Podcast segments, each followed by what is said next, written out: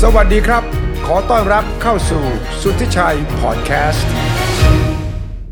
คุยกันคน2 generation 2 รุ่นนะครับ ห่างกัน 50 ปี เราจะมานั่งคุยกันครับว่า อนาคตของมนุษยชาติเนี่ยจะเป็นอย่างไร มองย้อนกลับไป 50 ปี มองจากวันนี้ไปถึงอนาคต แล้วคนที่ผมนั่งสนทนาด้วยเนี่ยคือคนอายุปีนี้ 26 ผมปีนี้อายุ 77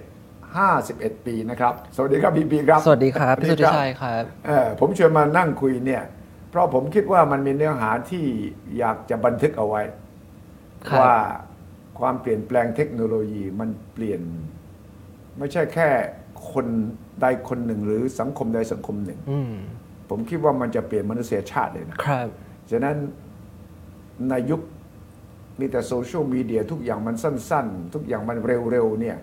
ผมคิดว่าเราไม่ค่อยมีเวลามานั่ง คุยกัน reflect ยาวๆ ทบทวนยาวๆ เพื่อจะมานั่งตั้งคำถามและหาคำตอบ ครับ อาจจะหาคำตอบไม่ได้ทุกเรื่องแต่อย่างน้อยที่สุดเราก็ต้องตั้งคำถามใช่ไหม มา ค ถ รับ กเถียงกัน ใช่ฉะนั้นวันนี้ลองแนะนำตัวเองก่อนว่าทำอะไรอยู่ และกำลังพยายามจะสร้างองค์ความรู้ใหม่อะไรที่ MIT ครับ ก็ขอบคุณพี่สุทธิชัยที่ชวนมานะครับ สนุกทุกครั้งที่ได้คุยกับพี่สุทธิชัยครับพี่ก็ตอนนี้เป็นนักศึกษาปริญญาเอกอยู่ที่ MIT Media Lab ครับอยู่ในกลุ่มวิจัยที่ทำเกี่ยวกับ Human AI Interaction Human AI Interaction ตรงนี้ที่ผมสนใจเป็นพิเศษมันหมายถึงว่ามีปฏิสัมพันธ์ระหว่างมนุษย์กับ AI ครับ ซึ่งผมคิดว่า 10 20 ปีก่อนผมนั่งเริ่มอ่าน AI เนี่ยยังไม่เชื่อว่ามันจะเกิด อืม แต่ภายในไม่กี่ 10 กว่าปี 20 ปีเนี่ย ครับ มันกลายเป็นว่าวันนี้มันเริ่มจะเห็น อยู่ ข่าว ร ลั อบๆตัวเรา ใช่ไหมมันเริ่มจะเห็นว่ามันเป็นไปได้ใช่ไหม ครับแล้วมันไม่ได้แค่เป็นไปได้แต่ว่ามันแทรกซึมอยู่ในหลาย ๆ อย่าง ที่เราอาจจะใช้อยู่ทุกวันนี้แล้วเราคิดไม่ถึงอย่างแบบแค่เราเสิร์ชในอินเทอร์เน็ตเนี่ยเราข้อมูลอันไหนถูกหยิบขึ้นมาก่อน มันก็มี AI ที่อยู่ในนั้นคอยเลือกข้อมูลให้เราใช่ไหมครับ หรือว่าแม้แต่เวลาแบบว่าเออตอนตอนตอนพีมาเนี่ยคนขับรถเนี่ยเขาคุยกับ Google Google Map บอกว่าเลี้ยวซ้ายอ่ะอีก 5 นาทีเลี้ยวขวา ใช่ อันนี้มันก็เป็น artificial intelligence แบบหนึ่งที่ ซึ่ง คอยให้เรา ไม่ค่อย navigate รู้ว่ามันคือ AI ครับ หรือเวลาเราใช้แอป อืม แม้กระทั่ง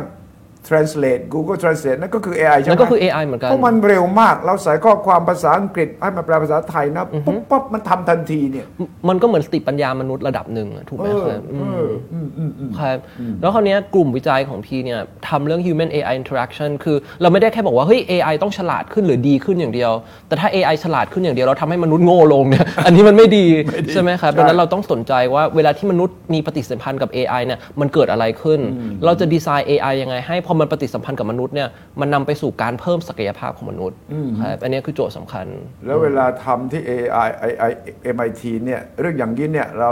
เริ่มยังไง เราต้องมีทีมยังไง เราต้องไปหาข้อมูลยังไงมี ครับ อาจารย์ช่วยเรายังไงบ้าง อืมคืองานวิจัยหลาย ๆ ชิ้นเนี่ยมันเกิดมาจากแบบเราอยากรู้ว่าเอ้ยมันจะเป็นยังไงถ้าสิ่งนี้เกิดขึ้นหรือว่าเฮ้ยมันมีโจทย์บางอย่างที่มันน่าสนใจในหลาย ๆ ไอหลาย ๆ area เลยไม่ใช่แค่เอ่อเรื่อง AI อย่างเดียว แต่ว่า MIT โดย in general เนี่ยเอ่อเป็นมหาลัยที่พยายามจะ inspire ให้คนเนี่ยคิดไอเดียความเป็นไปได้ใหม่ ๆ คิดเพื่อ humanity อะไรอย่างเงี้ยครับ แล้วเราก็มีไอเดียเรื่องเขาเรียกว่า permissionless innovation ก็คือว่าอยู่ไม่ต้องมาขออนุญาตลองไปก่อน แล้วมีอะไรมาคุยกัน ไม่ต้องขออนุญาตให้ไปทำไปก่อนเลยเหรอ แต่ว่าต้อง make sure ว่าเราทำในขอบเขตที่ไม่ไปกระทบกระเทือนความมั่นคงหรืออะไรก็แล้ว แต่แต่ว่ามีไอเดียที่ว่าคนเนี่ยควรจะปล่อยความคิดสร้างสารรค์ออกมาได้ลองทำนู่นนี่นั่นอะไรอย่างเงี้ยครับการเรียนรู้มันมาจากการได้ลองทำครับ ทำไมถึงเลือกวิจัยด้านนี้ อืมคือพี่อะทำวิจัยพี่สนใจเรื่องของอะไรที่มันเป็นอนาคตอยู่แล้ว งานวิจัยพี่ตั้งแต่สมัยปริญญาโทจนมาถึงปริญญาเอกเนี่ยมันเรื่องเกี่ยวกับการที่เราจะสร้างเทคโนโลยีอะไรต่างๆ เพื่อให้มนุษย์เนี่ยมีอนาคต เรามีปัจจุบันนี้เรามีปัญหาหลายอย่างมากทั้ง climate change ใช่ เรื่องข้อมูลเต็มไปหมดเลย เรื่องสุขภาพที่แบบว่าเรามีโรคอุบัติใหม่เกิดขึ้นเรื่อยๆ งานที่พี่ทำพยายามจะมองไปในข้างไปข้างหน้า แล้วก็คิดเทคโนโลยีต่างๆ ที่มาช่วยให้มนุษย์เนี่ยมีอนาคต ก็ตั้งแต่เรื่องของเทคโนโลยีที่อยู่บนร่างกาย wearable device ที่ทำให้คนกลายเป็นไซบอร์กหรือว่ามนุษย์กึ่งเทคโนโลยี จนตอนเนี้ยอ่าพี่ก็สนใจเรื่องของ AI เพราะว่า AI เนี่ยมันมีความสำคัญกับมนุษย์ในหลาย ๆ มิติมากอะไรอย่างเงี้ยครับอือฮึ มันจะพัฒนาไปสู่อะไรเนี่ยมีคนกลัวใช่ไหม อืม ว่า AI ถ้ามันฉลาดเกินมนุษย์ มันก็จะมาสั่งการมนุษย์ ใช่ มั ครับ ก็จะมาครอบงำมนุษย์ อืม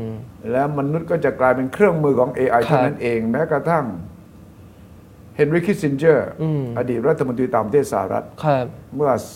27 พฤษภาที่ผ่านมาครบ 100 ปี ครับ ก็แน่นอนแกก็จะมาจากยุคสมัยโบราณสงสงครามเย็น ครับ ยุคสงครามเวียดนาม ยุคสงครามตะวันออกกลางต่างๆ แล้วแกก็จะเขียนเรื่องระเบียบโลก world order พูดพูดถึงจีนอเมริกาต่างๆ แต่วันนี้แกมาสนใจ AI อืม แกอายุ 100เนี่ยแกบอกแกกำลังจะเขียนหนังสือเล่มหนึ่งเรื่อง AI กับภูมิรัฐศาสตร์ อืม การแข่งขันของมหาอำนาจ ครับ ผมก็นั่งอ่านเอ๊ะแกจะไปโยงได้ยังไง แกบอกว่าอ่าจะมีรูมแค่ 5-10ถึงปีเท่านั้นนะ มนุษย์เนี่ย ถ้าไม่แก้ปัญหาความขัดแย้งระดับโลก AI มันจะมากำหนด มาแก้ปัญหาแทนเรา แก้ปัญหาแทนเราผมก็เออ น่าสนใจขนาด คนอายุร้อยปีซึ่งสนใจแต่เรื่องทฤษฎีรัฐศาส เรื่ ต อง ร์ ประวัติศาสตร์ เอ่อประวัติศาสตร์ และก็เรื่องความสัมพันธ์ระหว่างประเทศ แต่มาบอกว่า AI มันจะมีอิทธิพลต่อการเมืองระหว่างประเทศขนาดนี้ เป็นไปได้ไหม จริงๆคำว่า AI เนี่ยมันก็มาจากวงการทางการทหารหรือวงการทางการเมือง เออ คือตอนที่เขาคิดว่าจะใช้คำอะไรเรียกฟิลเนี้ย อ่าฮะ เขาบอกว่าคำว่า AI เนี่ยมันดูน่ากลัวดี ถ้าอเมริกาทำ AI เนี่ยเดี๋ยวจีนทุกคนกลัวแน่อะไรเงี้ย อ่าอ่าอ่า ดังนั้นมันมีประเด็นเรื่องของเอิ่ม การ ข เมืองระหว่างประเทศ politics อยู่ ระหว่างประเทศอยู่แล้วอะไรเงี้ยครับการเกิดขึ้นของฟิล AI แล้วมันก็ฟันโดยเอิ่มกลาโหมด้วยตอนที่คำคำเนี้ยถูกสร้างขึ้นดังนั้นมันมีมิติเรื่องของเอิ่มการสร้างจินตนาการบางอย่างให้เกิดความกลัวตั้งแต่การเริ่มต้นของฟิลนี้อยู่แล้ว ใช่ หรือ อลันทัวริงที่เป็นคน ใช่ เรื่องไอเดียเนี่ยมันก็มาจากยุคหลังสงครามใช่ไหมครับดังนั้นเทคโนโลยีเนี่ยกับกับวงการทหารเนี่ยมันเชื่อมโยงกันตลอด ทัวริงเนี่ยเขาดังเพราะเขาไปอ่านโค้ดของเยอรมันได้ ใช่ ตอนสงคราม ครับในช่วง โลกครั้ที่สอง นา นา ซี ซี ใช่ ใช่ไหม ครับอือฮึ อ่าฮะ ดังนั้นเทคโนโลยีเนี่ยมันมันโยงกับประเด็นทางการ แล้วมัเมือนง เริ่ม ตลอ ยังดเว ไง ลา อ่ะอ่านของทัวริงมันเริ่มยังไง ที่เขากลายมาเป็นปัญญาประดิษฐ์ artificial intelligence ตอนนั้นเรียกใช้ชื่อคำนี้หรือยัง ยังครับตอนนั้นยังไม่ได้ใช้คำนี้เขาใช้คำว่า touring machine ทัวริงแมชชีน อ่า คือชื่อเจ้าชื่อ ครับ เขาเนี่ยนะ อืม แล้วมันเป็นเครื่องยนต์ทำอะไรได้ไอ้เครื่อง คือตอนนั้นเนี่ยไอเดียมันก็คือว่าเรามีรหัสที่เอ่อนาซีใช้ในการสื่อสาร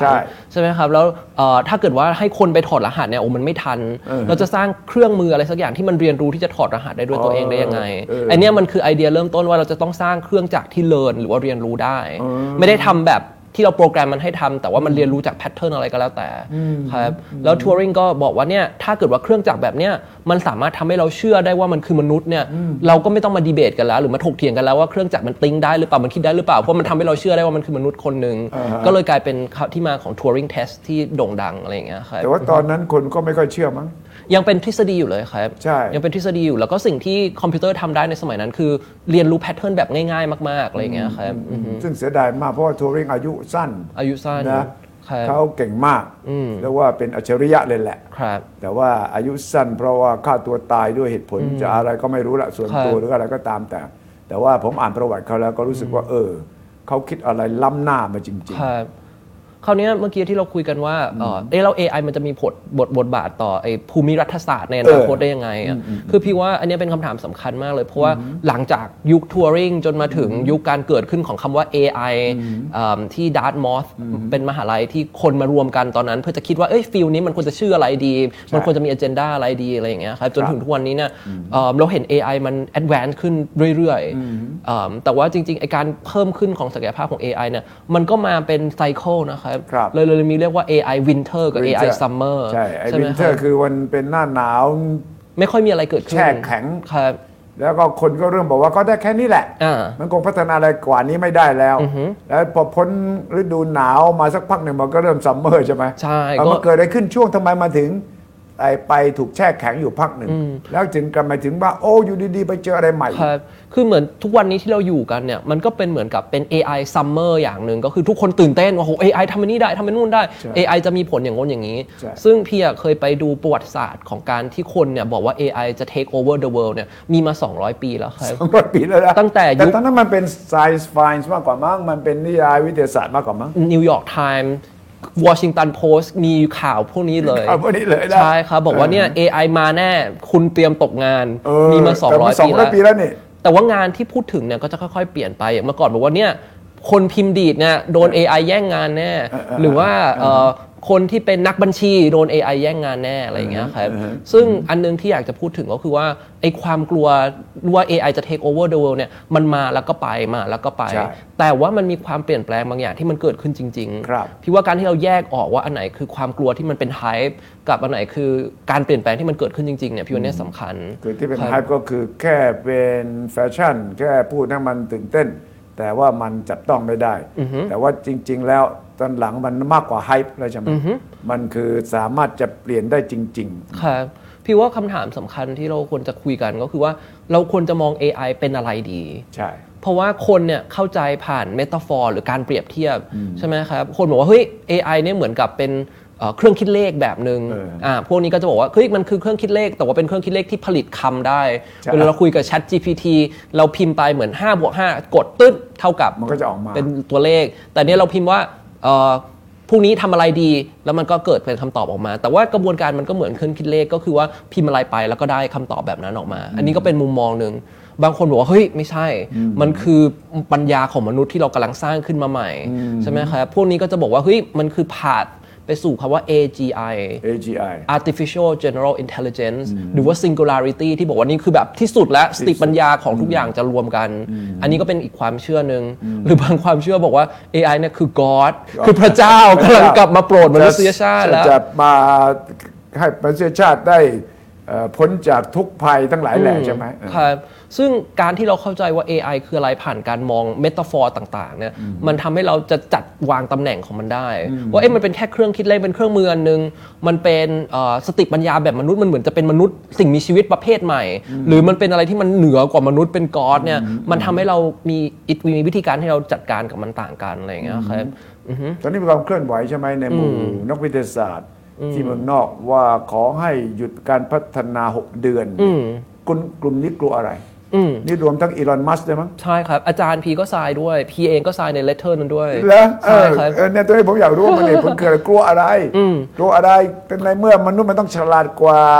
ครับ ไอ้ทุกอย่างอยู่แล้วทำไมเรา ครับ ถึงกลัวว่าวันหนึ่งมันจะฉลาดกว่าเราได้ยังไง ครับให้บริบทก่อนครับไอ้ letter เนี่ยมันมาหลังจากการที่ Chat GPT หรือว่า AI ที่เป็นเราเรียกว่าเป็น generative AI ก็คือ AI ที่มันสามารถจะสร้างคำตอบใหม่ๆ หรือว่าสิ่งที่มันไม่เคยมีอยู่ออกมาได้ อย่าง ใช่ เช่น เวลาที่มันให้เราบอกว่าอ่ะวาดภาพโมนาลิซาจะเป็นหน้าไดโนเสาร์ เออ เอออย่างนี้ใช่ไหมครับหรือว่า ที่เราสั่งมัน เราสั่งมันแล้วมัน generate output ใหม่ ๆ ออกมาได้ครับซึ่งคนกลัวว่า เฮ้ย ถ้ามัน generate องค์ความรู้ได้ อีกหน่อยมันก็ generate ตัวมันเอง generate อะไรต่างๆ แล้วคนมันจะคุมไม่อยู่ อ่า ครับ อ่า เอ่อมันก็เลยมี concern เกิดขึ้นว่า เอ๊ะ เราจะทำยังไงกับ AI ประเภทนี้ดีครับคนที่มี concern เนี่ยก็แยกออกเป็น 2 กลุ่ม เออ ซึ่งจริงๆสองกลุ่มเนี้ยมีคอนเซิร์นคล้ายๆ กันแต่มันไม่เหมือนกันทีเดียว ใช่ กลุ่มหนึ่งคือ AI ethicist กับ ethicist AI safety อ๋อ AI ethics เอ่อกับ AI safety เนี่ยเอ๊ะมันไปด้วยกันแต่จริงๆสองคนเนี้ยมองกันคนละด้าน เอธิกส์คือจรรยาบรรณเรื่องของเอ่อศีลธรรม ครับ แล้วก็ AI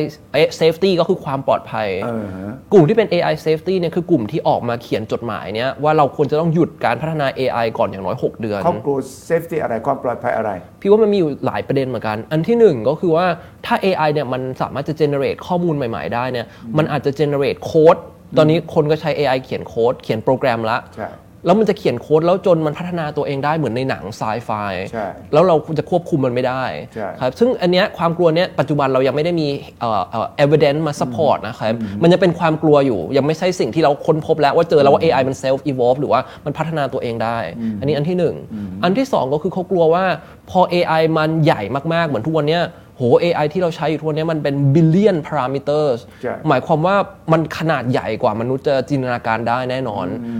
เราจะใช้มันในอะไรต่างๆ ในอินเทอร์เน็ตในโซเชียลในอะไรก็แล้วแต่ แล้วเราจะไม่รู้ว่ามันเกิดอะไรขึ้นกันแน่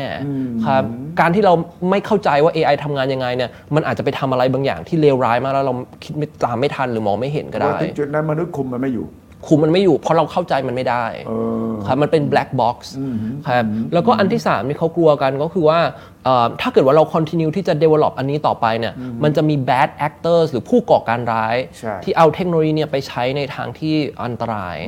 ครับ ใช่ แต่ว่ามันก็มีคนบอกว่า เฮ้ย แล้วถ้าเราหยุด 6 เดือนแล้วจีนทำต่อ รัสเซียทำต่อ เอ้ยทำไงอ่ะ ใช่ใช่ เรายอมแพ้เหรออะไรอย่างเงี้ยครับ ใช่ใช่ ดังนั้นการหยุดเนี่ยเขาขอให้หยุดทุกทั้งโลก ไม่ใช่แค่แค่ในอเมริกาอย่างเดียว ต้องการให้ coordinate กันเป็น international effort ซึ่งเป็นไป ครับ ได้ไหม อืมคือการหยุดเนี่ยมันไม่ได้หยุดใช้นะครับ แต่ห หยุ ยุ ด ด พัฒนา หยุดพัฒนาแล้วก็ปล่อยในระดับ sca- as scale อ่าฮะ คือเราสามารถจะพัฒนาอยู่ในห้องแลบแต่ให้คอนเทนต์มันได้ อืม ไม่ใช่ทำปุ๊บปล่อยให้ Public ใช้เลย อืม เพราะมันจะนำมาซึ่งปัญหาเหมือนมีข่าวว่าคนฆ่าตัวตาย เพราะคุยกับ Chat GPT ใช่ หรือว่าคนแบบว่าไปถาม Chat GPT ว่าเฮ้ยฉันเป็นโรคนี้รักษายังไง แล้วรักษาไม่หายหรือว่าไปถามว่าเฮ้ย Chat GPT หวยงอดหน้าออกอะไร แล้วก็ โดนกิน ใช่ ใช่ไหมครับ อ่า อืม อ่า ดังนั้นเนี่ยคือคอนเซิร์นของฝั่งที่เป็น AI safety กลัวเรื่องของ AI self evolve กลัวว่าเราจะเข้าใจมันไม่ได้มันฉลาดเกินไป แต่กลุ่ม AI ethics เนี่ยเป็นกลุ่มที่อันนี้ก็เป็นกลุ่มที่สำคัญเหมือนกัน เขาบอกว่าเอ้ยความกลัวพวกเนี้ยมันคือแบบพวกนักวิทยาศาสตร์ที่แบบอ่านไซไฟเยอะไป ใช่ คิดเกินไปมันไม่มี evidence เลยที่สิ่งนี้เกิดขึ้น แต่ concern จริง ๆ ของ AI เนี่ยมันคือเรื่องของ exploitation อ่า เพราะ AI พวกเนี้ยไปใช้แรงงานในแอฟริกา ใช้แรงงานเด็ก ใช้แรงงานคนที่อยู่ในประเทศด้อยพัฒนา เพื่อมาเทรน มาตอบคำถามมาทำอะไรก็แล้วแต่เพื่อจะมาสร้าง AI หรืออีกอันหนึงคือ AI พวกเนี้ยมันมี bias ถ้าถามว่าเอ่ออาชีพไหนควรจะเป็นหมอก็จะบอกอาจจะเป็นอาชีพผู้ชาย หรือว่าเอ่อเพศไหนที่จะเป็นหมอก็จะบอกอาจจะเป็นผู้ชายคือมี bias มันมีความลำเอียง มีความลำเอียงอยู่ คติ มีอคติอยู่ แล้วก็มันสามารถจะสร้างข่าวปลอมได้ อย่างเช่นถ้าเราถามว่าคุณสุทธิชัยเป็นนายกรัฐมนตรีเมื่อไหร่ AI ก็จะบิ้วเลยว่าเออคุณสุทธิชัยเป็นนายกรัฐมนตรี จะมั่วในปีนี้ ไปเลย ตึ๊ดตึ๊ดตึ๊ดตึ๊ด จะจะ ยาวออกมาเลย อ่าฮะ ครับ เออ ดังนั้น misinformation ความไม่เท่าเทียมแล้วก็การไปกดขี่คนเพื่อมาทำ AI เนี่ย อันเนี้ยเป็นคอนเซิร์นมากกว่า ดังนั้น AI ethics เนี่ยก็จะคอนเซิร์นกับประเด็นที่มันเป็นปัจจุบันมากกว่า AI safety ที่พูดถึงความกลัวในระยะยาวครับ แต่จริงๆก็มีซ้ำกันอยู่ความกังวลกับเรื่องของ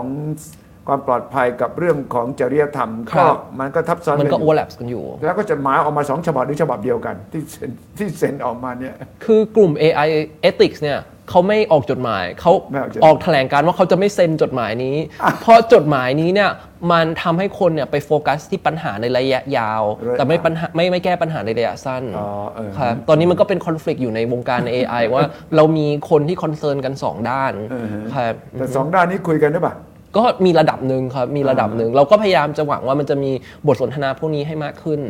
ครับ ครับ ฉะฉะนั้นถ้ามองไปข้างหน้าเนี่ยจะมีการหยุดชั่วคราวหรือไม่หยุดชั่วคราวก็ตามแต่ แต่ว่ามันก็พัฒนาไปของมันเอง ครับ อยู่แล้ว เพราะ จริ ว่าง คุณจะบังคับให้พวกนักวิจัยหยุดก็ไม่ได้ แต่ว่าอาจจะทดลองในห้องทดลองลองเป็นบางจุดเท่านั้นเองไม่ใช้ทั่วไปเนี่ยเป็นไปได้ไหม มันเลยเกิดคำคำใหม่ขึ้นมาคือคำว่า AI alignment alignment ทำยังไงให้ AI เนี่ยมัน align กับ value ของมนุษย์ครับซึ่งคำเนี้ยมันก็เป็นคำที่ถูกดีเบตกันเยอะเหมือนกันว่าเอ๊ะ AI มัน align ด้วยตัวเอง หรือว่ามันต้องให้คนเนี่ยไปทำให้มัน align ใช่ ถ้าเรามองว่ามันเป็นเครื่องมือเนี่ยก็ขึ้นอยู่กับว่าอ่ะปูตินใช้มันก็จะ align กับวิธีของรัสเซีย ใช่ อเมริกาใช้ก็จะ align กับ capitalism เออใช่ ใช่ไหมครับ เออ AI เนี่ยมันไม่ได้มี agency ในการ align ของมันเองมันเหมือนเป็นเครื่องมืออันหนึง ใช่ แต่ว่าถ้าเรามองว่า AI เนี่ยมันเป็นสปีชีสิ่งมีชีวิตแบบใหม่เนี่ยเราก็จะต้องถามว่าเฮ้ยแล้วแล้วเราจะเข้าใจมันได้ยังไงว่ามันมี value หรืออะไรอยู่ข้าง แล้ว ใน ทำไมจึงมีคน รับ คิดว่ามันกลายเป็นสเปเชียอย่างหนึ่งถ้าเรียกว่าเคียงบ่าเคียงอะไรกับมนุษย์เลย มีสิทธิ์ที่จะมานั่งแล้วก็อ l i g n กันเลยเนี่ย ครับ ฝ่ายไหนคิดอย่างนี้ย คือพี่ว่าจริง ๆ อันเนี้ยมันเป็นสิ่งที่พับลิกหลาย ๆ คนก็คิดแบบนั้น เพราะมัน เพราะเรามีหนังไซไฟใช่ไหมเรามีหนังไซไฟว่า AI แบบลุกขึ้นมาปฏิวัติเป็นมนุษย์อีกคนนึง ขึ้นมาเรียกร้องสิทธิต่างๆ แล้วก็อีกอย่างหนึ่งก็คือว่า AI เนี่ยมันใช้ภาษามนุษย์ ใช่ เราคุยกับมันแล้วเหมือนเราคุยกับคนคนหนึ่งเลย ก็มาเราสอนมันนี่ ใช่ เราสอนให้มันใช้ภาษามนุษย์ได้ ซึ่งพี่ว่า AI ในยุคนี้มันต่างกับ Machine Learning ที่เราพูดถึงกันในสัก 3 4 5 ปีก่อน เพราะตอนนั้นเนี่ยมันก็ให้คำตอบเป็นตัวเลขว่าอ๋อมะเร็งหรือไม่ใช่มะเร็งเป็นศูนย์กับหนึ่ง ใช่ ต่อให้มันฉลาดสามารถจะอ่านภาพมะเร็งได้ มันไม่ได้โต้ตอบกับมนุษย์แบบที่เราคุยกันทุกวันนี้ครับ ครับ ใช่ใช่ เอิ่มดังนั้นดังนั้นการที่มันใช้ภาษามนุษย์ได้เนี่ยมันนำมาสู่เขาเรียกว่า Eliza effect ครับ Eliza นี่เป็นชื่อแชทบอทเมื่อแบบหลายสิบปีที่แล้ว เป็นแชทบอทอันแรกเลยที่ถูกสร้างขึ้นมา ตอนนั้นเนี่ยสิ่งที่มันทำคือง่ายมากเลยสมมุติเอ่อถามพี่สุทธิชัยว่าพี่สุทธิชัยมีปัญหาอะไร แล้วพี่สุทธิชัยบอกว่าอ๋อมีปัญหาเรื่องเกี่ยวกับความเครียด มันก็จะจับคีย์เวิร์ดแล้วแล้วก็อ่ะเล่าเรื่องความเครียดให้ฟังหน่อย อ่าฮะ ซึ่งจริง ๆ สิ่งที่มันทำก็คือแค่ถามรอว่าคนเนี่ยพูดอะไรแล้วก็ เอา keyword เอา ไป คีย์เวิร์ดมาแล้วก็ถามกลับ เล่าเรื่องความเครียดให้ฟังหน่อยหรือว่าโอ้เครียดเรื่องงานก็อ่ะเล่าเรื่องงานให้ฟังหน่อย อ่า ซึ่งแค่นั้นเนี่ยคนก็เชื่อแล้วว่า AI จะ take over the world แค่จริง ๆ มันเอาคีย์เวิร์ด มาถามกลับเอาคีย์เวิร์ดมาถามกลับเท่า ก็ นั้นเอ คื ง อให้แพทเทิร์นมันไม่กี่ชุดอะนะครับพอมีคีย์เวิร์ดนี้มามันก็ว ถาก มกลับ เป็นคำถามต่างๆนะได้ แต่มนุษย์ก็เชื่อว่าเฮ้ย คุณเข้าใจผมนี่ คุณเข้าใจมากเล คุณ ย ตอบโต้กับผมได้นี่ ครับ เออ อันเนี้ยมันเลยเป็นปรากฏการณ์เกิดเป็นคำว่า Eliza effect คือ Eliza AI เนี่ยมันไม่ต้องฉลาดก็ได้ อ่าฮะ แต่มันทำให้มนุษย์เชื่อว่ามันฉลาดได้ เอออ อือฮึซึ่งการที่ AI ในยุคใหม่เนี่ยแน่นอนว่ามันฉลาดขึ้นกว่า Eliza แน่นอนมันตอบอะไรได้ซับซ้อนขึ้นมันสร้างคำตอบได้มากขึ้น แต่ว่าการที่คนเนี่ยมอง AI มากกว่าแค่เทคโนโลยีเนี่ยมันเป็นจิตวิทยาแบบเดียวกันกับในยุคนั้นแล้วครับอือฮึ มันมีความกลัวเมื่อสัก 20-30 ปีก่อนเรื่องโคลนนิ่งถ้าจำได้เนี่ย ยุคสมัยผมก็กลัวคล้าย ๆ กันอย่างนี้ แต่มัน ครับ ก็ไม่เกิด Y2K ด้วยครับ Y2K ก็ไม่เกิด หรือว่าอีกอันหนึ่งที่พี่ชอบมากเลยคือ มันมียุคหนึ่งที่เชื่อว่าโลกเนี่ยไม่มีอาหารเพียงพอแล้ว พอเกินปี 2000ปุ๊บคนจะแย่งหาแย่งอา ถูก หาร ต้อง กัน ถูกต้ ใช่ อง ไหมครับ อืมแล้วก็ต้องพูดถึงว่าเราอพยพไปดวงดาวอังคารไหมเพราะว่าเราต้องหาโลกใบใหม่อยู่ หรือเรา แล้ว ต้องกินวังสวิรัตกันหมดเลย ต้องกินว่ามันจะวิรกันหมด ครับ เลยเนี่ยนะแต่ทั้งหมดที่ผ่านมาเรื่องที่มนุษย์กลัวกันทั้งโลกมันไม่เกิด แต่บางคนก็บอกแต่ AI นี่ไม่แน่ ไม่แน่ เออนี่ไงนี่ไง คือพี่ว่าอันเนี้ยน่าสนใจ คือพอเรามองวิธีการที่เอ่อนักคิดต่างๆ บอกว่า AI มันจะอันตรายมันจะนู่นนี่นั่นเนี่ย เราจะหยิบชิ้นส่วนในประวัติศาสตร์มาเพื่อจะเล่าอนาคต อย่างเช่นบางคนก็จะบอกว่าเนี่ย AI มันเหมือนการปฏิวัติอุตสาหกรรม ใช่ มันจะเข้ามาแล้วโหคนจะตกงาน เครื่องจักรเข้ามา เราไม่ใช้คนปั่นฝ้ายต่อไปเราใช้มอเตอร์ เราใช้เครื่องจักร บางคนบอกว่าเฮ้ยไม่ใช่ไม่ใช่ AI เข้ามาเนี่ยเหมือนกับกล้องถ่ายรูปเข้ามา แต่ศิลปินที่ยังวาดภาพเนี่ยไม่ได้สูญพันธุ์นะ ทุกวันนี้เราวิชาศิลปะเขาก็ยังสอนเพนติ้งอยู่ดังนั้น AI มันไม่ได้เข้ามาแทนที่หรอกมันจะสร้างพรมแดนใหม่สร้างชแนลใหม่ แต่ไอที่เคยอยู่มาก่อนเนี่ยมันก็จะยังมีใช่ไหมครับ บางคนบอกว่าเฮ้ย AI เนี่ยเข้ามาเหมือนกับเอ่อเอ่อเอิ่มข่ารถรถ รถคันหนึ่ง รถคันหนึ่งเราไม่ขี่ม้าละ แต่ม้าก็ยังอยู่เป็นแอนติกใช่ไหมครับแบบไป ใช่ ม้าลำปางยังนั่งได้อยู่ ใช่ เออ ใช่ เออคราวเนี้ยพี่เลย ก็ รู้สึ เห ก มือน ว่า ตอนที่การขนส่งมันปรับจากรถม้ามาเป็นรถยนต์ ครับ แล้วก็จากรถยนต์มาเป็นเครื่องบิน เครื่องบินไอพ่นต่างๆ แล้วมันถึงจุดหนึ่งตอนนั้นเนี่ยเครื่องบินเร็วเหนือเสียงเนี่ยทุกคนนึกว่ามันจะไปจุดนั้น แต่มันก็หยุด เพราะมันไม่เวิร์ก อืม ตอนนั้นจำได้นะ จำได้ครับ เอ่อเคยนั่งอยู่ทีหนึ่งเร็วมาก แต่มัน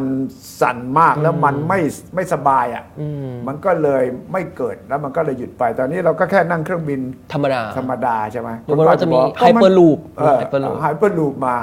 ฉะนั้นคนก็บอกก็มีตัวอย่างหลาย ๆ วงการแล้วนี่ อืม ที่มันไปถึงจุดหนึ่งคนนึกว่ามันจะล้ำไปอีกก้าวหนึ่งแต่มันไม่เข้ากับมนุษย์เมื่อไม่เข้ากับมนุษย์มันก็จะถอยกลั Slow มา down สโลดาวแล้วก็มันก็จะเลี้ยวออกไปทางอื่น อืม AI จะเกิดอย่างนั้นไหม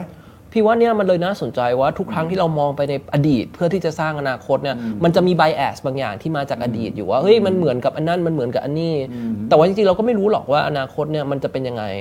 แต่ว่าอันหนึง มัน ที่ ส เรา นุกตรงนี้ไงเราไม่รู้ว่าอนาคตเป็นยังไง ครับ อืม แต่พี่ว่าอันหนึงที่มันเกิดขึ้นแน่ ๆ เหมือนที่พี่ชุติชัยพูดก็คือว่าตอนเนี้ยแม้แต่ตอนนี้เองเนี่ย AI ก็เริ่ม slow down แล้ว ครับ อเราใส่ข้อมูลไปมากกว่าเนี้ยมันก็ไม่ได้ฉลาดไปกว่าที่มันเป็น Chat GPT หรือ AI ที่เรามีอยู่ทุกวันนี้แล้วอะไรอย่างเงี้ยครับมันก็มี limitation ของของเทคโนโลยีหรือของอะไรก็แล้วแต่อยู่เสมอ ถูกต้อง ครับ แต่ผลที่มันมาจนถึงวันนี้เนี่ยมันก็กระทบสังคมมนุษย์มาก มากเกินกว่าที่ทุกคนจะยอยอมรับได้ด้วยซ้ำไป มันจะมาแทนอาชีพหลายอาชีพ มันจะทำให้ทุกอย่างง่ายลงแต่ขณะเดียวกัน ก็ยากขึ้นนะ ก็ บาง ก็ยากขึ้นสำหรับมนุษย์การปรับตัวมนุษย์เนี่ยมองยังไงตรงนี้ ถ้างานวิจัยจะมีใครบอกว่า มนุษย์ต้องปรับตัวอย่างไรเนี่ย อืม ความจริงก่อนหน้านี้ที่เราเจอตั้งแต่ยุคที่ผมเริ่มทำงานใหม่ๆ ครั เมื่อบ 50 ปีก่อน เริ่มจากตอนพิมพ์ดีด อืม แตกแตกแตกแตก ห้าสิบปีที่แล้ว ห้าสิบปี หลังจากนั้นไม่กี่ปีก็มีเครื่องพิมพ์ดีดไฟฟ้า อืม อ่าเครื่องพิมพ์ดีดไฟฟ้านี่เราก็ถือว่าตื่นเต้นมากแล้ว ครับ เพราะมันไม่ต้องกดเหมือนกับแตกแตกมันใช้ใช้แรงนะนิ้วสมัยก่อนพอมันมีเครื่องพิมพ์ไฟฟ้าเราแค่แตะเฉยๆ ครับ แล้วมันก็ไปเลย แล้วเร็วมาก เร็วกว่าสปีดเดิม สมมุติว่าแต่ก่อนนี้นาทีหนึ่งหกสิบคำเนี่ย อืม เวลาพิมพ์ดีดเนี่ยไอ้พิมพ์ดีดไฟฟ้านี่สามสี่เท่าเลยสองสามร้อย อืม คันคำเลยแต่มันก็ผิดง่ายถ้ามันแตะผิด แต่ โอ้ ว่า มันต่างขนาดนั้นเลยเหรอ เออมันบางมันเบามาก แต่ว่าคนก็ปรับตัวได้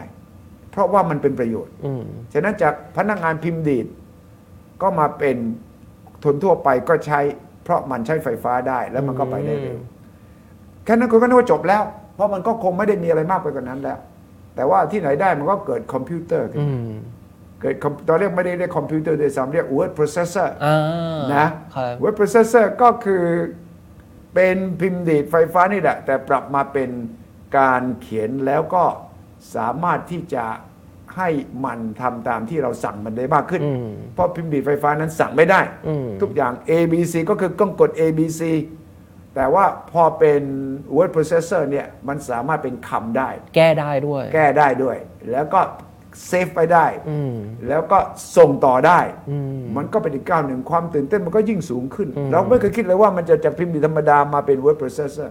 word processor ก็ไม่อยู่ตรงนั้น มันเป็นคอมพิวเตอร์ มีอินเทอร์เน็ตด้วย มีอินเทอร์เน็ตเข้ามา มันก็กลายเป็นการเขียนที่เร็วขึ้น คล่องขึ้น แล้วก็อีกหน่อยก็มีสามารถที่จะบอกได้ล่วงหน้าว่าคำนี้คุณจะเขียนอย่างไร อืม นั่นแหละคือเทคโนโลยีที่เข้ามาช่วย หลังจากนั้นก็มีเสียง อืม จากเสียงก็มาเป็นวิดีโอคลิป ครับ นะครับฉะนั้นจาก แล้วก็ภาพ เอ่อภาพ แล้วขณะเดียวกันมันก็มีการทางทางด้านการสื่อสารก็พัฒนาด้วย จากโทร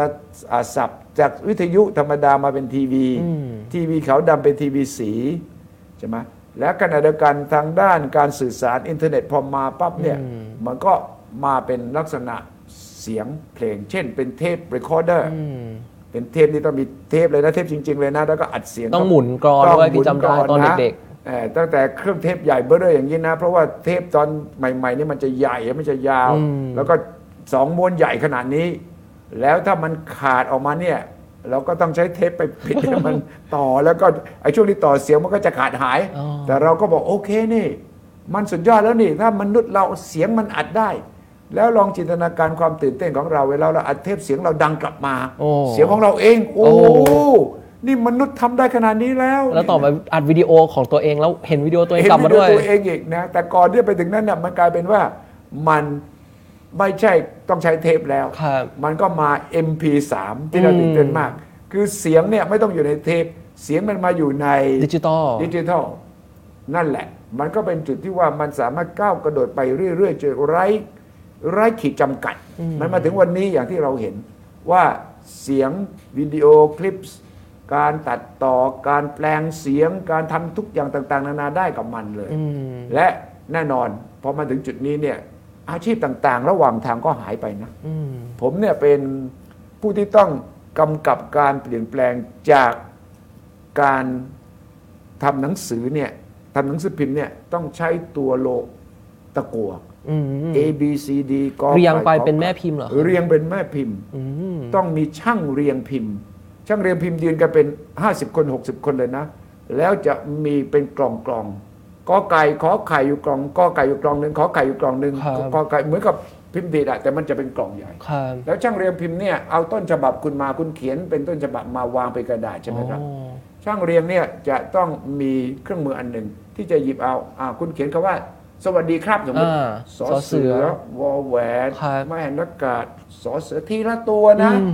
แล้วใส่เข้าไปในคัลเลอร์แกลเลอรี่ก็คือเป็นที่เอาใส่ตัวหนังสือขึ้นมา ครับ จัดเป็นจัดเป็นท่อนๆทำอย่างนี้ทุกตัวอักษร ทุกตัวหนังสือที่คุณเขียน แล้ เนี่ วย ทุกวันด้วยที่จะต้อง ทุ ออก กมา วันแล้วก็ต้องออกเป็นหนังสือพิมพ์ 12 หน้า 20 หน้า 46 หน้า แล้วพอเสร็จแล้วคุณยังต้องไปจัดให้เป็นหน้าทั้งหน้าเหมือนกันหนังสือพิมพ์ อืม และเป็นตัวโลหะ อืม หัวกลับ หัวกลับตัวหนังสือเนี่ย มันต้องกลับหัวเพราะคุณต้องไปพิมพ์ในแท่ง ซึ่งกลับไปอีกด้านหนึ่ง อ่า เข้าใจไหมฉ มันถึงจะเห็นเป็นแบบที่เราอ่านได้ กรอ่านเนี่ยคุณต้องมีความสามารถพิเศษอ่านตัวหนังสือกลับนะ อืม เออเสร็จแล้วก็ต้องเอาหมึก เพราะว่ามันไม่รู้จะไปพิมพ์ยังไง เอาหมึกสีดำเนี่ยทาเสร็จเอากระดาษ เอาแผ่นมามาทับตรงนี้ถึงเป็นตัวหนังสือออกมาในก ค ระ รั ดา บ ษ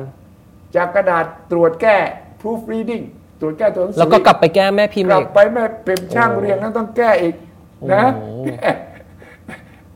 มันเป็นอย่างนั้นอยู่นานกี่ปีเหรอครับ โอ้ยตั้งแต่กูเทนเบิร์กอะ อืม ตั้งแต่มีการพิมพ์เป็นครั้งแรกอะ อืม เป็นร้อยปีอะ แล้วตอนที่พี่สุทธิชัย experience ไอ้สิ่งนี้เนี่ย ผมเป็น อยู่ คนไม่ผมเป็นคนต้องเปลี่ยนจาก การพิมพ์ดีดแป๊กแป๊กแป๊กเพื่อให้เขาไปเรียงพิมพ์ อ่า มาเป็นพิมพ์ดีดที่เป็นไฟฟ้า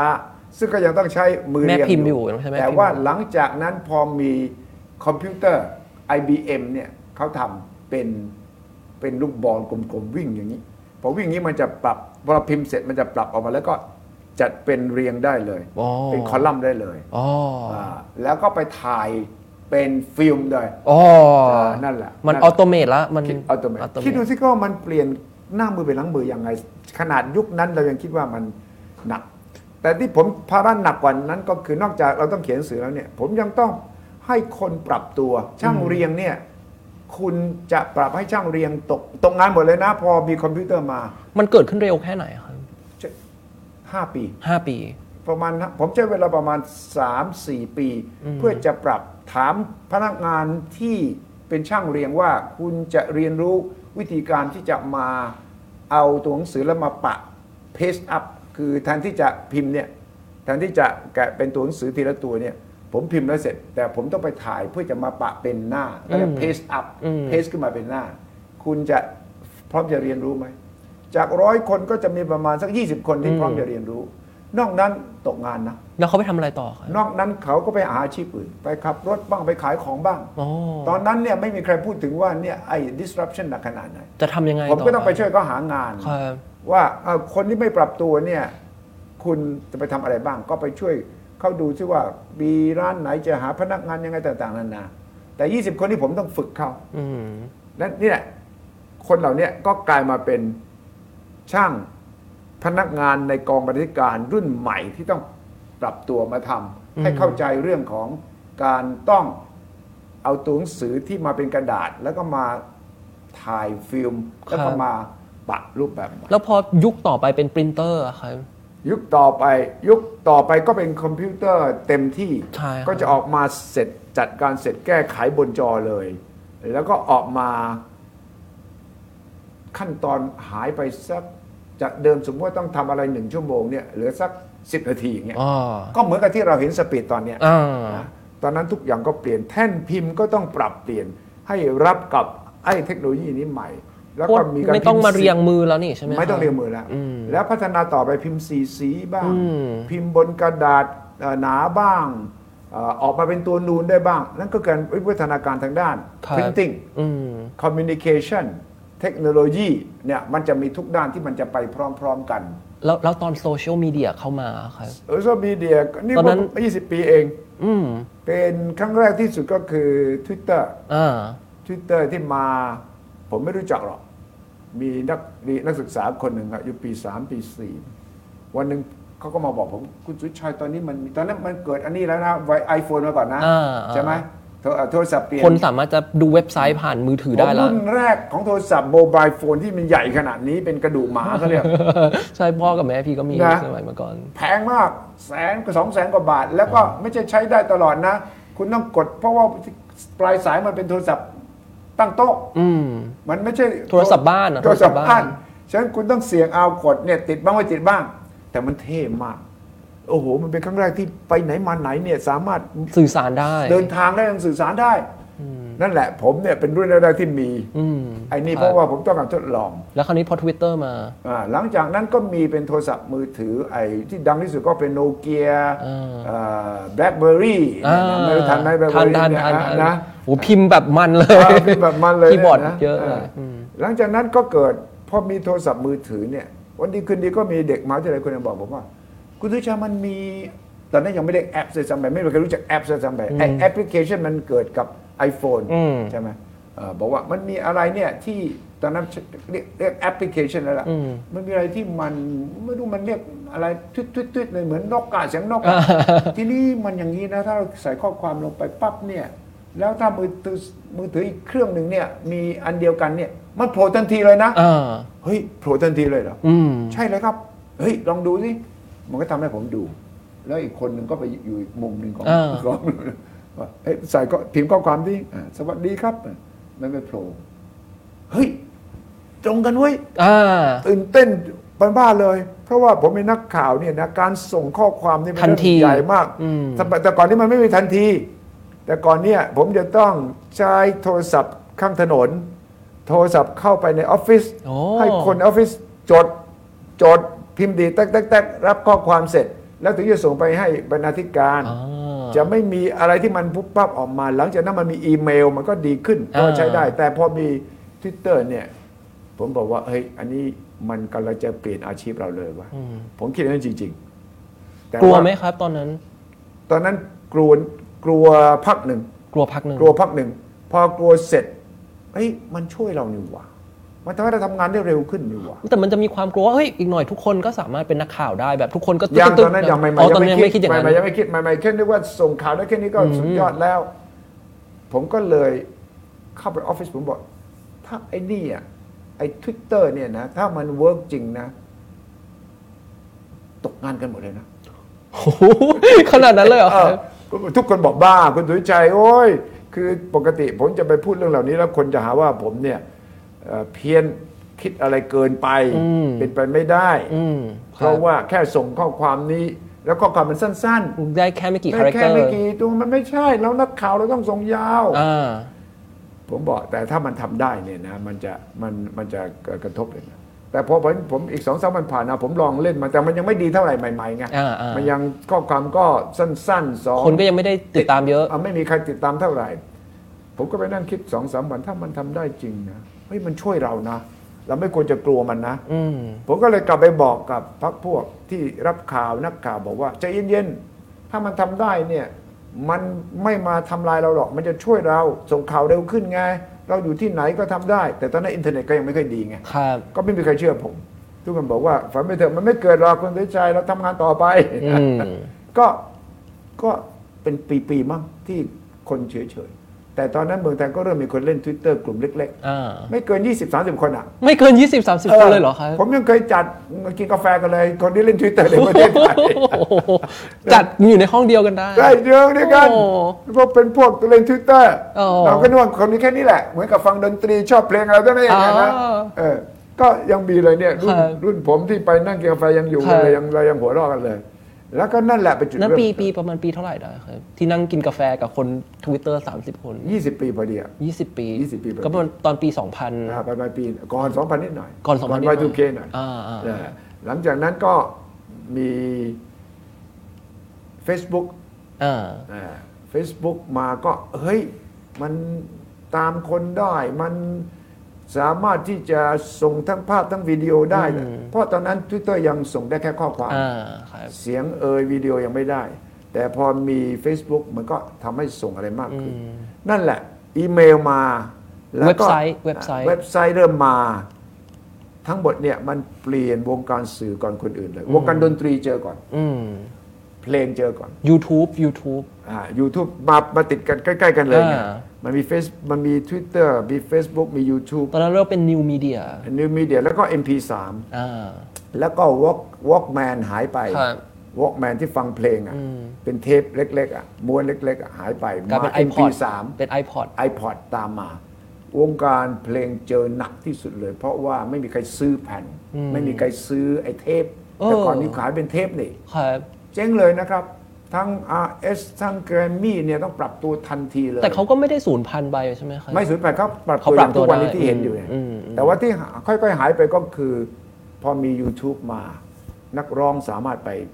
ลง เสนอ YouTube ตัวเองได้ อืม และพอมันพัฒนาถึงทุกวันเนี่ยคนที่เคยเป็นเจ้าของค่ายเพลง เจ้าของดาราทั้งหลายแหละจะบอกเราได้เลยครับ ว่ามันเปลี่ยนแปลงไปจนจำไม่ได้นั่นแหละ คือผมมองกลับไปย้อน 50 ปีเนี่ยมันมาถึงวันนี้เนี่ยก็ตกใจกันหมดแล้ว ทุกวงการก็ถูกดิสรับกันหมดแล้ว แต่ผมคิดว่าจากนี้ไป ถ้ามองจากรุ่นของพีพีเนี่ยมันก็จะไปอีกทางหนึ่งเลย ครับ อืม เมื่อกี้เมื่อกี้มีอีกอันหนึ่งก่อนที่เราจะอัดรายการพี่สุทธิชัยโชว์ให้พี่ดูว่าเนี่ยทีมงานเนี่ย ใช่ มีอยู่ อ่าฮะ ไม่กี่คนจากเมื่อก่อนที่บอกโอ้โหเป็น 20 30 คนเลย เอาอย่างนี้ วงการทีวีบ้างครับ เป็นยังไงบ้างครับ อ่ะว่าตอนที่มี Facebook Facebook Live Facebook Facebook Live ครั้งแรก ผมอยู่ในห้องส่งทีวีอะไรวันนั้นกำลังสั่งการแล้วไม่รู้ มีนักข่าวคนหนึงบอกว่า คุณทุชัย ไอ้ Facebook เนี่ยมันสดได้แล้วนะครับ อืม สดยังไงวะ นี่ครับ ถ้าเราทำนี้ปั๊บแล้วก็กดตรงนี้นะออกไปเนี่ย มันก็จะ ออกไปให้คนอื่นที่เป็นเพื่อนกับเราเนี่ยเห็นทันทีเลย เฮ้ย พูดเป็นเล่นน่ะไลฟ์ได้เลยเหรอไลฟ์ได้เลยครับ บ้าน่ะไหนลองดูสิเมื่อทำดูเฮ้ยมันได้เว้ยทันทีทันใดนั่นแหละ ผมบอกเลยว่าทีวีตกงาน อันนี้ผมพูดต่อหน้าทุกคนเลยบอกว่าเฮ้ยถ้าอันนี้ไลฟ์ได้เนี่ยมาเราหมด อืม เพราะอะไร เพราะแต่ก่อนเนี่ยหรือทุกวันนี้ก็ยังมีบางช่องทำก็คือเวลาจะไลฟ์อ่ะต้องมีรถเขาเรียกรถ OB อืม รถสายทอด Outdoor Broadcaster อืม ในรถคันนั้นมีกล้องทีวีสี่ห้ากล้อง มีช่างกล้องสี่ห้าคน มีโปรดิวเซอร์สองสามคน ผู้ช่วยโปรดิวเซอร์ช่างเสียง ช่างไฟ ผู้ดึงสายเคเบิลเวลาไปไหนต้องไปหาที่เสียบไฟเนี่ยนะ แล้วก็ไปถึงปั๊บจะต้องซื้อเวลาขึ้นดาวเทียม เพื่อส่งสัญญาณลงมาที่สถานีทีวีถึง ครับ ออกอากาศได้นะ เออ มันไม่ใช่ว่าอยู่ดีๆ เราถ่ายเสร็จแล้วมันไปออกอากาศได้นะ ใช่ ล้ว มีแค่ไม่กี่คนที่สามารถทำได้ ใช่ และทีมหนึ่งอ่ะออกไปครั้งหนึ่งไปถ่ายทอดสด 20-30 คน ครับ ค่าใช้จ่ายต่อครั้งนะที่ออกไป ไม่ว่าคุณจะถ่ายสด 5 นาทีหรือชั่วโมงหนึ่งอ่ะประมาณ 3 0 0แสนกว่าบาท โอ้ เพราะคุณต้องค่าไม่ไม่นับค่าเงินเดือนพนักงานด้วยนะ เอาเฉพาะค่าไฟค่าที่จอดเอาซื้อค่าดาวเทียม ค่าคอมพิวเตอร์ค่านานาเนี่ยนะ ครั้งละ 2-3แสน อืม ชำระพนักงาน 20 30 คนต่อ ครับ ครั้ง บางทีไปแค่มีข่าวไฟไหม้ออกอากาศได้ 2 นาที คุณก็ต้องเสียเงิน 2 3 แสนแล้ว โอ้ และติดบ้างไม่ติดบ้าง เข้ามาเสียงดีบ้างไม่ดีบ้าง แล้วแต่อากาศบ้างแล้วแต่ อ่า แล้วแต่คอนเน็ชันที่มี ครับ นะเพราะตอนนั้นไม่ได้ใช้อินเทอร์เน็ต อืม ใช้ดาว ดาวเที เทีย ย ม ม ที่ลงมา พอผมเห็นไอ้ Facebook Live นี่เป็นครั้งแรก ซึ่งก็ยังไม่ชัดนักนะ เสียงก็ยังไม่ดีนะ เสียงก็ยังเนี่ย มันไม่มี ยังไม่เป็น 4K ยังไม่เป็น HD ยังยังยังยังโอ้ยมันยังเสียงแหบแหบเสียงประภาพก็ซ่าๆแล้วทุกคนก็บอกมันไม่จริงหรอกคุณสุจัยมันเป็นไปไม่ได้ ทีวีมันคุณภาพต้องดีกว่านี้ อืม ผมว่าแต่ถ้ามันทำได้นะ เราอะตกงาน อืม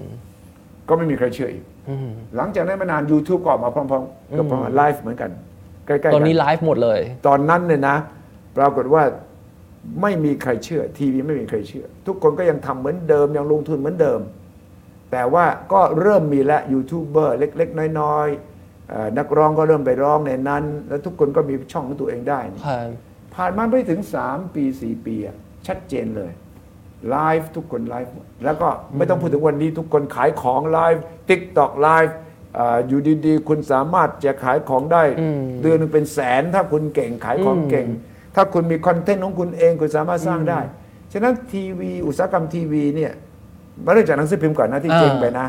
แล้วก็วิทยุนะ ครับ แล้วก็ทีวีทีวีนี่ 10 ปีที่ผ่านมาลงอย่างเดียวเลย อืม รอวันที่มันจะหมดเท่านั้นเอง ทุกวันนี้ผมว่าทีวีถ้าไม่ออกมาออนไลน์ ไม่ออกมาไลฟ์ทางด้านโซเชียลมีเดียด้วย ครั ก็ บ คงไม่มีใครดูแล้วล่ะ อืม ฉะนั้นนี่คือการเปลี่ยนแปลงที่มันเขย่าทั้งวงการ และไม่ใช่อาชีพทีวีอย่างเดียว สื่ออย่างเดียว ดนตรีหนังสือ ภาพยนตร์ ภาพยนตร์ ทุกหมดเลย บันเทิงทั้งหมด และนี่ก็เข้ามาสู่ พอ AI เริ่มใหม่ ๆ เนี่ย อืม ก็เริ่มไปกระทบอาชีพทั้งหมด เดี๋ยวนี้องค์การหมอก็โดน อืม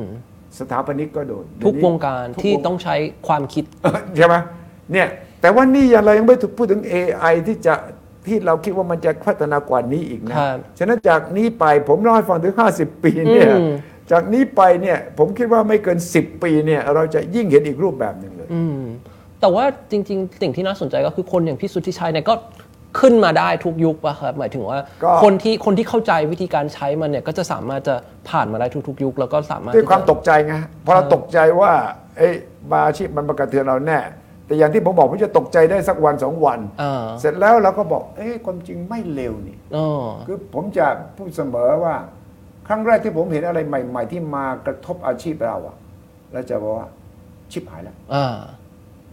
ผ่านไปอีกวันสองวันพอเราศึกษามาหน่อยแล้วเห็นว่าเอ๊ะมันช่วยได้ อืม เราก็จะเปลี่ยนจากชิบหายแล้วเนี่ยมาเป็นบอกว่า เฮ้ยสุดยอดเลยว่ะ อ่า เนี่ยแล้วเราใช้คำว่าสุดยอดเนี่ยมาใช้เป็นประโยชน์ อืม อย่างทุกวันนี้เนี่ยถ้าถ้าผมทำทีวีรายการอย่างนี้ที่เราออก ครับ เนี่ยมันต้องมีกล้องทีวีสามสี่กล้องมี ช่างกล้อง4ีหคน แล้วจะต้องมีในห้องคอนโทรล ครับ ที่จะกดเพื่อจะสลับสลับ Camera อ่างับแคมเมราต่างๆเนี่ยมีเสียงช่องเสียงอีก ครั นะ บ ช่างไฟอีกเนี่ยนะ ทั้งหมดเนี่ยในทีวีออปเปอเรชั่นทีวีทำรายการหนึ่งเนี่ยยี่สิบสามสิบคนเหมือนกัน แล้วยังมีต้องช่างตัดต่อต่ออีกนะ แล้วยังจะต้องหาทางเอาไปออกอากาศ อืม ออกอากาศก็มีเวลาฟิกซ์ตายตัว ครับ แล้วคนดูก็จำนวนจำกัด และไม่มีการแชร์ ไม่มีการคือผ่านไปก็ผ่านไปละ ครับ มันจากย้อนกลับมาดูเนี่ยยากเย็นแสนเข็ญ ครับ แต่ว่าพอวันนี้หลังจากที่ผมเจอนี่ที่ผมทำบริษัทกาแฟดำเล็ก ๆ เนี่ยก็ 5 ปี6ปีเอง แต่ว่าตั้งแต่นั้นเป็นต้นมาความจริงก่อนหน้าแล้วล่ะ ตอนที่ผมมาทำทั้งหนังสือพิมพ์ทีวี ครับ วิทยุอยู่เนี่ย ผมก็เริ่มปรับละปรับตัวเองก่อน อืม ให้ลูกน้องเห็น อืม ทีมงานเห็น เพราะว่าถ้าเราไม่ทำเองเขาไม่เชื่อ เข้าใจครับ เขาไม่เชื่อ เขายังไงยังไงเนี่ยมันต้องกอดเอาไว้ก่อนกอดของเดิมเอาไว้ก่อน ครับ จนกระทั่งเห็นไฟไหม้บ้านพังไป แล้วถึงจะถึงจะ ครับ ลุกขึ้นมา อืม ฉะนั้นผมก็เริ่มลองทำ YouTube ทำ Facebook เอ่อเอ้ยมันสดได้แล้วก็ทำที่บ้านบ้าง อืม เอามือถือมาทำบ้าง มันก็โอเคไงฉะนั้นพอผมออกมาจากงานใหญ่ของสื่อเดิมเนี่ย ผมก็บอกว่าผมจะทำแบบ เล็ก เล็ก ๆ อย่าง ๆ นี้ อืม ตอนนี้ก็มีอย่างที่เห็นอยู่เนี่ยสามคนสามคนนี้ไม่ใช่เป็นถ่ายอย่างเดียวนะเขาต้องตัดต่อเป็น แล้วเขาต้องบริหารเป็นเขาต้อง Research ประสาน ด้วย เป็น ต้องมีสถาข้อมูลให้ผม แล้วเขาก็จะเรียนรู้ไปด้วยว่า นี่คือวิถีชีวิต แล้วเชื่อไหมว่าตอนเกิดโควิด บริษัททั่วประเทศทั่วโลกบอกทำยังไงเราต้อง work from home เราปรับตัวเนี่ยมัน พี่สุทธิชัยมาก่อนการแล้ว คนของเราบอกว่าทุกคนทำงานจากบ้านได้หมด แล้วเขาก็ไปคิดวิธีเขาทุกวันนี้พ้นจากโควิดมาแล้วเนี่ย เชื่อไหมว่าผมไม่ได้เจอทีมงานนี้เลย เขาทำงานจากบ้านหมด อืม ผมจะไลฟ์เขาก็จะออ e r a t e จากบ้านเขา อืม ผมมีหน้าที่เพียงกดเกิดสองสามทีแล้วผมก็พูดไป ครับ เขาก็มีหน้าที่ที่จะทำให้มันออกอากาศได้ อืม Facebook YouTube TikTok Twitter พร้อมกันหมด ครับ ผ่านสตรีมยอดอันเดียว โดยที่จะถึงคนบางวันเป็นหมื่น บางวันเป็นแสน คนดูย้อนหลังได้อีก แล้วก็มันมีรูปแบบของการหารายได้แบบที่เป็นมืออาชีพด้วย ก็คืออมีคนสนใจว่าอยากจะมาเป็นสปอนเซอร์ในคนออเดียนส์ผมอะที่ผม อืม ก็มีคนติดตามใน YouTube ก็ประมาณ 7 0 0 0 0 อืม 0ใน Facebook ก็ประมาณ 7 9 8 9แสนเกือบล้านหนึ่ง ครับ ใน Twitter ก็ 3 ล้าน ครับ แล้วก็ใน t ิ k t o k ก็จะเป็นเป็นล้านมันก็ขึ้น ฉะนั้นเราก็มีออเดียนประจำของเรา ครับ มันดีกว่าทำทีวีเพราะทีวี คนดูก็จะเป็นรุ่นหนึ่ง ใครก็ไม่รู้เราไม่ ใครก็ไม่รู้ อืม แล้วส่วนใหญ่อาอายุก็จะ 40 ขึ้นอะไร อืมครับ แต่พอมาทำ YouTube เนี่ยมันแปลก แล้วเขาสมมุติเขามีคำถามเขาโพสต์แช มา ท ทันทีเลย ได้เลย มาทันทีเลย แล้วยิ่ง ครับ กว่านั้นก็คือว่า ผมจะออกสดเมื่อไหร่ก็ได้ อืม อยู่ที่ไหนก็ได้ ครับ ผมอยู่ต่างจังหวัดผมอยู่บนรถ ผมก็สามารถออกไลฟ์สด ครับ ไปได้คนดูของผมก็จะรู้ตลอดว่าเอ้ยมาแล้วมาแล้ว เออ แล้วเขาก็เตือนด้วย YouTube ก็เตือน บอกว่า alert มาแล้วนะสุทธิชัยไลฟ์มาแล้วนะ personalize เลย personalize ฉะนั้นทุกอย่างเนี่ย เราตกใจตอนแรกว่ามันจะทำให้เราตกงาน แต่ถ้าพอเราเข้าใจมันแล้วก็ทำให้กับมันเนี่ยมันช่วย อืม ทำให้งานทุกอย่างเร็วขึ้นง่ายขึ้น และคุณภาพก็ดีขึ้น พี่สงสัยสองอย่างอะพี่สุทธิชัยจากประสบการณ์เนี้ยซึ่งพี่ว่ามันสำคัญมากเลยในการที่จะมองอนาคต เราต้องมองอดีตให้เห็นแพทเทิร์นก่อน อันหนึงที่พี่ว่าน่าสนใจคือพอทุกอย่างมันสามารถทำได้ด้วยคนเล็กลงจำนวนน้อยลงอย่างเงี้ยหมายความว่าโอกาสที่ใครจะลุกขึ้นมาทำแบบที่พี่สุทธิชัยทำก็ได้ ได้หมด เขาไม่ต้องเขาไม่ต้องไปวิ่งหาสตูดิโอไม่ต้องไปวิ่งหาสัญญาณดาวเทียมแล้ว ถูกต้อง นเนี้ยมันทำให้รู้สึกว่าคู่แข่งมันเยอะขึ้นไหมครับ หรือว่า เยอะขึ้นแน่นอน แต่ที่น่าสนใจคือสมัยก่อนทำทีวีเนี่ยมันเป็นทีวีข่าวทั่วไป ทุกคนทำเหมือนกัน อ่า คุณต้องทำหมดทั้งข่าวอาชญากรรมข่าวกีฬาข่าวการเมืองข่าวต่างประเทศข่าวเอ่อเศรษฐกิจ ครับ ทุกช่องต้องทำหมด ครับ แต่พอมันมาอยู่ในโลกโซเชียลมีเดียคุณจะเก่งด้านไหนทำด้านนั้นพอ คุณทำในสิ่งที่คุณอยากทำเลย คุณอยากทำอย่างเดียวคุณไม่ทำทุกอย่างแล้ว คุณชอบกีฬาคุณพูดเรื่องกีฬาเลย คุณรีวิวฟุตบอลบาสเกตบอลคุณนะเราคนดูเป็นแสนเป็นล้าน แล้วผมรู้จักหลายคนนะที่เขาทำกีฬาอย่างเดียวเลย ครั นะ บ ใน Facebook ใน YouTube เขาอะเขาอยู่ได้อย่างสบายแล้ว มีรายได้แล้วมีแฟนขับประจำคนนี้ชอบท่องเที่ยวทำท่องเที่ยวทำให้มันดีทำอย่างขยันขันแข็งทำอย่างมืออาชีพนะครับ สำคัญคือคอนเทนต์ต้องมีคุณภาพ อืม อย่าไปนึกว่ามั่วๆเอาแล้วก็เใค อะไรก็ จะ ได้ ไม่ได้ คุณจะมาอยู่ดีๆ คุณจะพูดเหมือนกับว่าคุณรู้ทุกอย่างก็ไม่ ไม่ได้ จริงคุณรู้เศรษฐกิจ การเงินอย่างเดียวหุ้นอย่างเดียวคุณก็ทำไปเลย อืม ฉะนั้นจุดดีมันอยู่ตรงนี้ว่าคุณไม่ต้องเก่งทุกเรื่อง คือตอนนั้นคือหมายถึงว่าสตีลิงมันต่ำลงใครกระโดดเข้ามาก็ได้ ถูกต้อง แต่ว่าคุณต้องเก่งจริง ไม่งั้นคุณก็จะหายไปใน สร้างเซกเมนต์ของคนที่สนใจคุณ แล้วคุณต้องทำเฉพาะเรื่องนั้นให้ดี อืม เท่านั้นเอง แล้วคุณเนื่องจากคุณไม่ต้องลงทุนมาก ครับ เนื่องจากคุณไม่จำเป็นจะต้องมีนายทุนมาลงทุนตั้งบริษัทให้คุณ อืม คุณไม่มีทุนอะไรเลย ขอให้คุณมีคอนเทนต์ความตั้งใจ คุณก็สามารถที่จะสร้างช่องขึ้นมา มีคนบอกว่านี่คือเป็น democratization เทคโนโลยีเนี่ยมันมาซึ่งการกระจายโอกาสเป็น democratization ถู แบ ก บ ต้องมั นั้น นคือการ democratization จริง ๆ คือมันทำให้มันเป็นประชาธิปไตยมันกว้างขวางขึ้น อืม แต่แน่นอนทุกอย่างมันก็มีทั้งของดีของไม่ดี อืม มันก็จะมีข่าวเฟกนิวส์ก็จะมีข่าม าก ว ขึ้น พวมิจมิจฉาชีพมาใช้มากขึ้น แต่ผมก็พูดเสมอว่าเราต้องเอาน้ำดีไปล้างน้ำเน่า อืม ในวงการนี้อย่าไปนั่งท้อแท้ว่าเอ้ยมันมีเฟกนิวส์ไอช่องนี้มันหากินอย่างนั้นอย่างนี้ทำหนังสือพิมพ์ก็มีทำวิทยุก็มีทำสื่อทีวีก็มีลักษณะ ครับ ที่เป็นลักษณะที่ไม่เป็นมืออาชีพ เข้าใจ มาหลอกลวงคนทั่วไป อืม ยิ่งโซเชียลมีเดียมันเหมือนสนาม ผมเปรียบเทียบเป็นจัตุรัสกลางเมือง เป็น จะตรวจ square การเมืองเลย ใช่ทุกคนมาที่นี่ได้ อืม คุณคุณเป็นนักแสดงกลคุณก็มาอยู่ตรงสแควร์นี้ได้ ครับ คุณขายกาแฟคุณก็อยู่ที่นี่ได้ คุณอ่านักเป็นนักร้องคุณก็ยืนอยู่ตรงสแควร์ได้เอ่อคนที่เข้ามาเขาก็จะเลือก อืม เฮ้ยชอบตรงนี้ มาทุกวันมาบ่อยๆเฮ้ยคนนี้โอเคว่ะคนนี้ไม่หลอกเราอ่าเอ้ยร้านกาแฟนี่ดีแล้วก็ไปนั่งตรงนี้เอ้ยมีคนกลุ่มนี้เราชอบไปคุยด้วยเราก็จะไปนั่ง อืม ฉะนั้นโซเชียลมีเดียมันเหมือนสสแควร์กลางเมืองอะ อืม สี่แยกกลางเมือง ครับ ที่มีทุกอย่างอยู่ที่เราอะจะเลือกหรือไม่เลือกที่จะทำ แล้วพออย่างเงี้ยคำถามหนึ่งที่คนมักจะถามว่า เอ้ย พอทุกอย่างมันเป็นแบบเราเลือกได้ เราเลือกเฉพาะสิ่งที่เราสนใจอย่างเงี้ยไอ้ attention span หรือว่าโลกทัศน์ของคนเนี่ยมันมันแคบลงไหมครับหมาย มี ถึง คน ว่าม องว่ามันสมาธิสั้นลง สมาธิท่านลงหรือว่า กว่าความสนใจ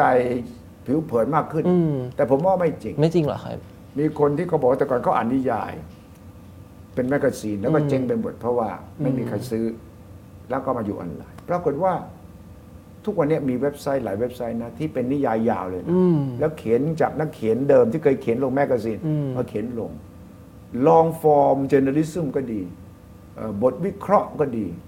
สารคดีก็ดีคนดูเยอะขึ้น อืม แล้วคนดูเนี่ยเป็นคนที่ตั้งใจจริง special เลย สเปเชียลเลยเขาก็แชร์กัน สารคดีดี ๆ นะ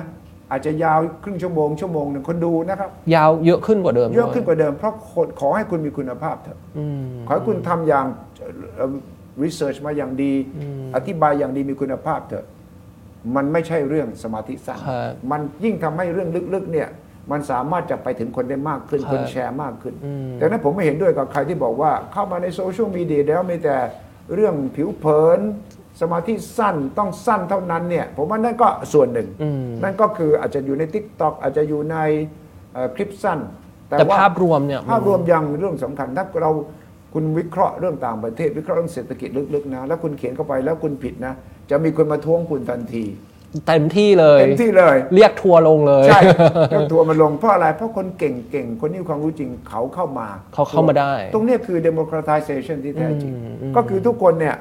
เหมือนกับอยู่มหาวิทยาลัยเดียวกันหมดเลย อืม ฉะนั้นคุณเรารู้นะตัวเราเองรู้เวลาเราเขียนอะไรถ้าผิดนะ โอ้โห ทันทีมาเลย ครับ เขาจะแก้ให้เราทันทีเขาบอกไม่ใช่อย่างนี้นะครับ อย่างนั้นอย่างนี้นะครับ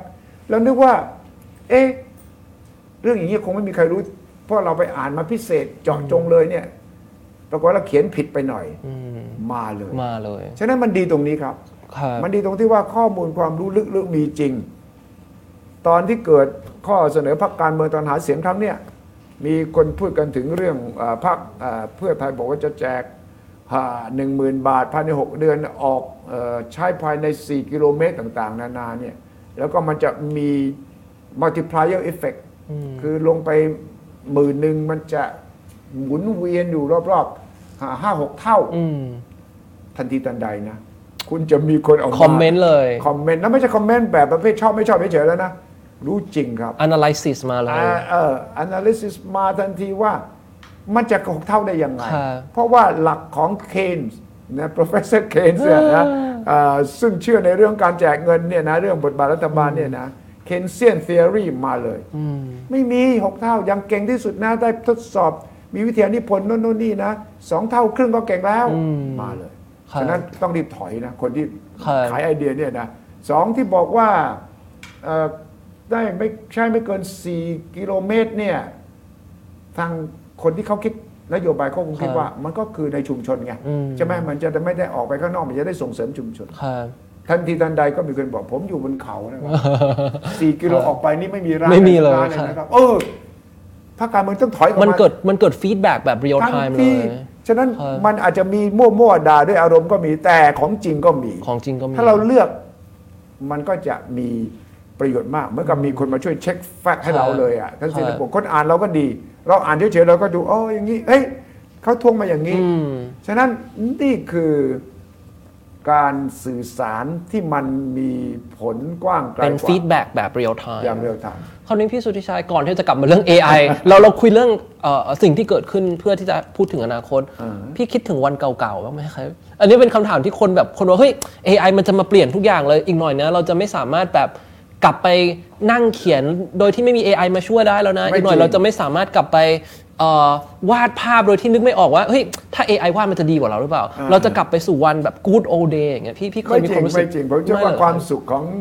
คนที่เคยมีประสบการณ์ จากการมีความสุขไปนั่งตกปลา ความสุขของการที่ไปเดินเอ่อ ไปนั่ง พา เรียงแม่พิมพ์ในการพิมพ์ ในการเอ่อเรียงผิดทุกวันนี้มีกลับมาหน้าไอ้ลองเพลงไอ้แผ่นเสียงอ่ะ เออ เดี๋ยวนี้มีคนเอามาซื้อมาใช้เพราะมันมีความสุขสนุกที่ ครับ ไปเอ่อใช้เครื่องเล่นแผ่นเสียงเอ่อสมัยก่อนนะฮะแล้วก็มีคนกลับไปเรียนวิธีการเขียนผู้กันอย่างเงี้ยนะเอ่อผมคิดว่าทั้งหมดเนี่ยมันจะคนที่เคยมีประสบการณ์ที่มีความสุข แล้วถ้าคุณเข้าไปใน YouTube ก็มีนะเรื่องโบราณเหล่าเนี้ยมี คุณหัดเขียนเพนออยเพนติ้งก็ยังได้นะเอ่อเนี่ยผมเพิ่งกลับไปดูเรื่องเรื่องเลี้ยงปลา เลี้ยงปลากัดทำยังไงเนี่ยสมัยเด็กๆชอบ แล้วก็ไปดูแล้ว เอ้ย มันยังมีทุกสิ่งทุกอย่างที่มีขึ้น การอ่านหนังสือประเภทอ่านนิยาย เบาๆ สนุกๆเนี่ย ช่วงสั้นโซเชียลมีเดียไม่มีเวลาแต่ไม่จริงผมคิดว่าเอ้ย เราต้องปลีกสักอาทิตย์ละวันสองวัน มีเวลาไปนั่งอ่านไอ้นิยาย ประเภทมีเป็นหนังสือด้วยนะไม่ไม่ใช่เป็นเอ่อมือถือด้วยซ้ำไปเนี่ยนะ ครับ มันก็มีแต่ผมคิดว่ามันอยู่ที่ประสบการณ์แต่ละเจเนอเรชันถ้าเราโตถ้าอย่างปีโตขึ้นมา มีความสุขประเภทแบบไปวิ่งเล่นในใน ในสวนใน เอ่อใน เอ่อสวนสาธารณะมี อ่าสวนสาธารณะเอ่ยไปตกปลาเอ่ยไปทำอย่างนี้คุณก็ยังสามารถจะทำได้ แต่เจเนอเรชันใหม่ก็อาจจะมีความสุขอีกแบบหนึ่ง ฉะนั้นผมว่ามันอยู่ที่ experience ของแต่ละคน อืมอืม ฉะนั้นไม่มีหรอกมันอยู่ที่เพลอเพลคุณมีเวลามากขึ้นนะ อืม ถ้าคุณรู้จักใช้โซเชียลมีเดียรู้จักใช้ AI ช่วยงานคุณนะครับ เวลาคุณมากขึ้นคุณก็จะหาเลเชอร์ได้มากขึ้น อืม หาความสุขได้มากขึ้น ก็หวังว่าสิ่งนั้นจะ ห เป็ วัน งว่าอย่างนั้นนะ เพราะมันก็มี argument ว่าแบบเฮ้ย AI มันเข้ามาทำให้คนทำงานได้เร็วขึ้นแบบเฮ้ยเดี๋ยวนี้แทนที่ต้องมาเขียนเองบอกว่าเอ้ย AI เขียนดราฟแรกมาให้หน่อย แล้วเดี๋ยวเรามาตรวจเรามาแก้ แต่กลายเป็นว่า expectation ของคนมันสูงขึ้นว่าเอ้ยคุณมี AI ช่วยแล้วนี่ จากเดิม ถูกต้อง คุณต้องทำสามบทอ่าคุณต้องทำสิบบท ถูกต้อง ซึ่งคำถามว่าไอ้สิ่งที่ expectation ของคนที่มันเพิ่มขึ้น กับการเข้ามาเพิ่มศักยภาพของ AI เนี่ยมันมันได้สัดส่วนกันหรือเปล่า อันเนี้ยก็ อันนี้ก็เป็นอีก คำถาม เรื่องหนึ่ง สำคัญ ที่เราจะต้องพยายาม อืม ใช้ทุกวิถีทางเพื่อให้จัดบาลานซ์ให้ได้อะ อืม ท้ายที่สุดมันอยู่ที่บาลานซ์ของชีวิต ครับ ว่าเราคาดหวังกับสิ่งที่เราได้จากความสะดวกสบายของเทคโนโลยีเนี่ย อืม มันจะอยู่ตรงไหนจึงจะเหมาะสม มันต้องใช้เวลามั้งที่จะปรับ อืม ระหว่างนี้มันเป็นช่วงฝุ่นตลบอยู่ ใช่ค ใช่ รับ ไหม transitioning period เนี่ย Transition เราจะไม่เห็นว่าอะไรมันเกิดขึ้น ถูกต้องถูกต้อง แต่ว่าทุกเจเนอเรชันมันก็จะมีช่วง transition ของมันเอง เผลอๆ เราจะมีหลาย transition ด้วย transition พร้อมกันไปเลย ครับอืม สนับสนุนโดยบริษัทกาแฟดำจำกัด สามารถติดตามสุทธิชัยพอดแคสต์ได้ทุกช่องทาง ทั้งระบบ iOS และ Android สุทธิชัยพอดแคสต์ anywhere anytime any device